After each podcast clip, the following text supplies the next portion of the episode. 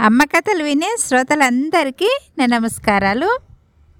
అనగనగా ఒక ఊర్లో రాము జానకమ్మ అని ఇద్దరు భారభర్తలు ఉంటారు. ఇద్దరు స్కూల్ టీచర్సే. రాముకి ఒక చెల్లెలు ఒక తమ్ముడు ఉంటారు. శ్రీదేవి లక్ష్మణ్ అని వాళ్ళిద్దరు కొంచెం అంతగా చదువుకోలేదు. మార్కులు తక్కువ చదివిన దాంట్లో తక్కువ తక్కువ వచ్చి ఫెయిల్ అవుతూ ఉంటే ఇంకా వాళ్ళకు చదువు మీద ఇంట్రెస్ట్ లేదని వాళ్ళ అమ్మ నాన్న బడ్జెపించింది బంద్ పెట్టించి టైలరింగ్ నేర్పిస్తారు ఇద్దరికి. నేర్పిస్తే వాళ్ళు లక్ష్మణ్ శ్రీదేవి చక్కగా టైలరింగ్ వర్క్ చేసుకుంటూ ఉంటారు. పెద్ద కొడుకు పెద్ద కొడుకు రాము మాత్రం రాము రాము భార్య టీచింగ్కి వెళ్తారు. అనుకోకుండా అనారోగ్య వచ్చి రాము వాళ్ళ తల్లిదండ్రి జరిగిపోతారు చనిపోతారు. చనిపోతే ఆ ఇంటి బాధ్యత మొత్తం రాము మీద పడింది. ఇంకా భార్య జానకమ్మ కూడా రాముకు తగ్గట్టే అనుకూలవతి. ఇలా వీళ్ళిద్దరూ స్కూల్కు టీచింగ్కి వెళ్ళి వచ్చిన తర్వాత కూడా సాయంకాలం ట్యూషన్స్ చెప్పేవాళ్ళు. వాళ్ళది మధ్యతరగతి కుటుంబం. ఈ లక్ష్మణ్ శ్రీదేవి ఆ అన్నయ్య వదిన టీచింగ్కి వెళ్ళిన తర్వాత వీళ్ళు ఇంట్లో పనులు చక్కగా చూసుకొని తను కూడా వెళ్ళేటప్పుడు కొన్ని కొన్ని పనులు చేసే వెళ్ళేదన్నమాట జానకి. అయినా కూడా ఏదో కొన్ని ఉంటాయి కదా అవి చేసుకొని వీళ్ళు టైలరింగ్ వర్క్ చేసుకునేవాళ్ళు. ఇలా వాళ్ళు నలుగురు చక్కగా కలిసిమెలిసి ఉంటున్నారు. ఇలా ఉంటుంటే ఆ వీధిలో వాళ్ళ ఇంటికి ఒక దగ్గరే ఒక ఆమె గంగమ్మ అని ఒక ఆమె ఊక వీళ్ళ ఇంటికి వచ్చేది ముచ్చటకు. వచ్చి వచ్చి ఇంటి పరిస్థితి అంతా తెలుసుకొని ఒకరోజు రాము జానకి లేని టైంలో వస్తారు. వచ్చి వాళ్ళిద్దరూ చక్కగా బయటికి ఉద్యోగానికి వెళ్తే మీరు ఇంట్లో ఉండి ఈ టైలరింగ్ చేస్తున్నారు. ఈ పనంతా నువ్వే ఎక్కువ చేస్తున్నావమ్మా శ్రీదేవి. మీ వదినకు పని తగ్గించి నువ్వే ఎందుకు ఎక్కువ చేస్తున్నావు? తను చక్కగా హాయిగా బయటకు వెళ్తుంది నువ్వు ఇంట్లో ఉండి ఇదంతా చేయడం ఆడపడుచును రాచరంపాన పెడుతుంది మీ వదిన అని లేనిపోని మాటలన్నీ శ్రీదేవికి చెప్తుంది. లక్ష్మణ్కేమో నువ్వు బాగా చదువుకునేది ఉంటే ఉద్యోగం చేసి మంచిగా ఉండేది ఉంటే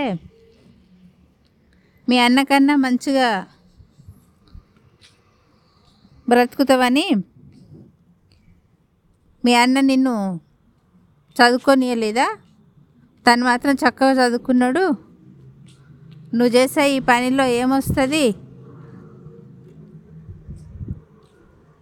మీ అన్నయ్యని ఎలాగైనా ఇంట్లోంచి పంపించేసే వాళ్ళిద్దరిని ఈ ఇల్లంతా నీకే చేసుకో అని వాళ్ళ అన్నయ్యకి తమ్ముడికి చెప్తుంది లక్ష్మణ్కి. లేనిపోని మాటలన్నీ అన్న వదిన మీద వీళ్ళిద్దరికి నూరు పోస్తుంది. నూరు పోసిన తర్వాత వీళ్ళిద్దరికి ఆలోచనలో పడతారు. ఆహా వాళ్ళు చక్కగా మంచిగా ఎంజాయ్గా ఏదో లైట్గా పనులు చేస్తాను బయటకు వెళ్ళి ఉద్యోగాలు చేస్తాను మేము ఎంత లేచిన కాంచి ప్రొద్దుటి నుంచి సాయంత్రం వరకు పనులు చేస్తూనే ఉన్నాం. మళ్ళీ టైలరింగ్ వర్క్ ఇంటికి వచ్చేటోళ్ళు పోయేటోళ్ళు ఈ కష్టాలన్నీ మాయి. వాళ్ళు మాత్రం చక్కగా బ్రతుకుతాను అని ఇద్దరు అనుకొని అసూయపడి చిన్న చిన్న విషయాలకే గొడవలు పడేవాళ్ళు. అందులో ఏం మ్యాటర్ లేకున్నా కూడా అన్న వదినతోని ఈ అన్న చెల్లెలు చక్ గొడవలు పడేటోళ్ళు. ఏంది ఇలా వరకు చక్కగా మంచిగా ఉండేవాళ్ళం ఈ మధ్య కాలంలో మా తమ్ముడు చెల్లెలు ఇట్లా మారిపోయిందని ఒకరోజు ఏం చేస్తారంటే డ్యూటీకి వెళ్ళినట్టే వెళ్ళి మధ్యలో వస్తారు. మధ్యలో ఇంటికి వస్తా వచ్చేసరికి అక్కడ చెప్పులు కనబడతాయి ఇంటి వాకిట్లు. చెప్పులు కనబడంగానే ఎవరా అని కిటికీ దగ్గర నుండి చూస్తారు. చూడంగానే ఆ ఇంటి దగ్గర గంగమ్మ అనేట ఆమె వచ్చి ఎప్పుడు వీళ్ళిద్దరి మీద నూరు పోసి చెప్తా ఉంటుంది. చెప్తా ఉంటే వీళ్ళిద్దరు చూస్తారు. చూసి కాదని లోపలికి వెళ్తారు.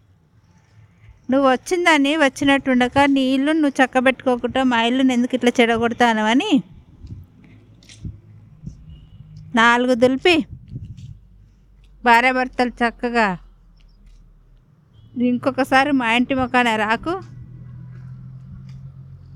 మేము అందరం చక్కగా కలిసి ఉంటున్నాము. అని ఆ గంగమ్మకు భార్యభర్తలు తిడతారు. జానకమ్మను. రాము. పెళ్ళి కావలసిన పిల్లలు. వీళ్ళకి ఇలా మనసు అంత నూరు పోస్తే వాళ్ళు వెళ్ళిన దగ్గర మా లక్ష్మణ్ అంటే పెళ్ళి చేసుకుంటాడు అమ్మాయి ఇక్కడికి వస్తుంది. ఈ శ్రీదేవి అత్తగారింటికి పంపిస్తే ఇలా లేనిపోని మాటలు ఒకరు చెప్పిన మాటలు వింటే అమ్మాయికి అట్లే అలవాటై అక్కడ కూడా గొడవలు తయారైతాయి. మేము ఇంతవరకు మంచి వాతావరణంలో ఉన్నాం నువ్వు ఇంకొకసారి మా ఇంటి సైడ్ రాకు. నాలుగు చివాట్లు పెట్టి వెళ్ళగొడతారు. వెళ్ళగొట్టి వీళ్ళిద్దరికి చెప్తారు. తల్లిదండ్రి లేకపోయినా కూడా మిమ్మల్ని మేము చక్కగా చూసుకుంటున్నాము. సరే మా స్వార్థానికి మేము అనుకుంటే మేము ఇద్దరమే ఉండేవాళ్ళం కదా మిమ్మల్ని. మేము బయటకైనా వెళ్ళేవాళ్ళం ఇక్కడైనా ఉండి మిమ్మల్ని ఇద్దరిని పంపించేవాళ్ళం. అలా పంపించడం వల్ల లేదు కదా.